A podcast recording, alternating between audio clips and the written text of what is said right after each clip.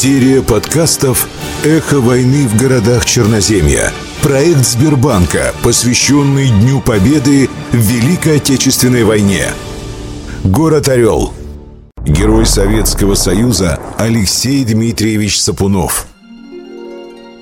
Герой Советского Союза, уроженец Орловской области Алексей Дмитриевич Сапунов. Родился в 1921 году в деревне Кучеряевка Дмитровского района. До армии работал в Ворошиловграде рабочим. В армию призван в 1940 году. Окончил артиллерийскую школу. В Великой Отечественной войне с 1941 года командира орудия на Западном, Юго-Западном, Брянском и Центральном фронтах. Звание Героя Советского Союза присвоено посмертно 7 августа 1943 года. Награжден орденом Ленина и двумя медалями за отвагу. Погиб в бою 9 июля 1943 года. Похоронен на станции Понари Курской области. Пушка, из которой стрелял герой, как боевая реликвия, передана на вечное хранение в артиллерийский музей в Ленинграде. Милые сердцу поля и луга Орловщины.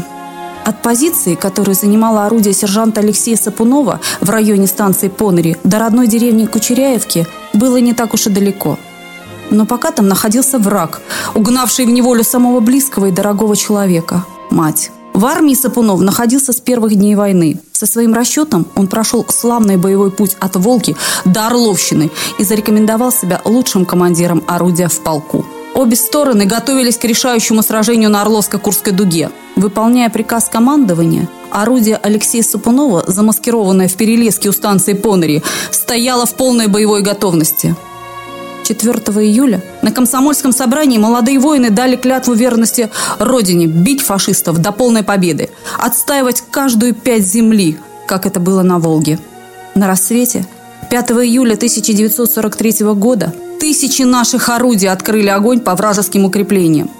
С севера на Курск против Центрального фронта действовала ударная группировка противника. Наши войска держали оборону.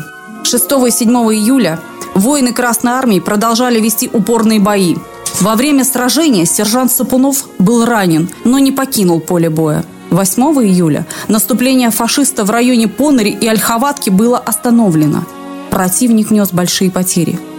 9 июля танковая колонна врага двинулась на село Горелое – она шла на рубеж, где стояло орудие Сапунова. «Девять, двенадцать, тридцать танков! По фашистам огонь!» – командовал сержант Сапунов. Снаряды ложились в цель. Запылали первые машины врага. «Огонь!» – то и дело отдавал приказы Сапунов. Атака отбита.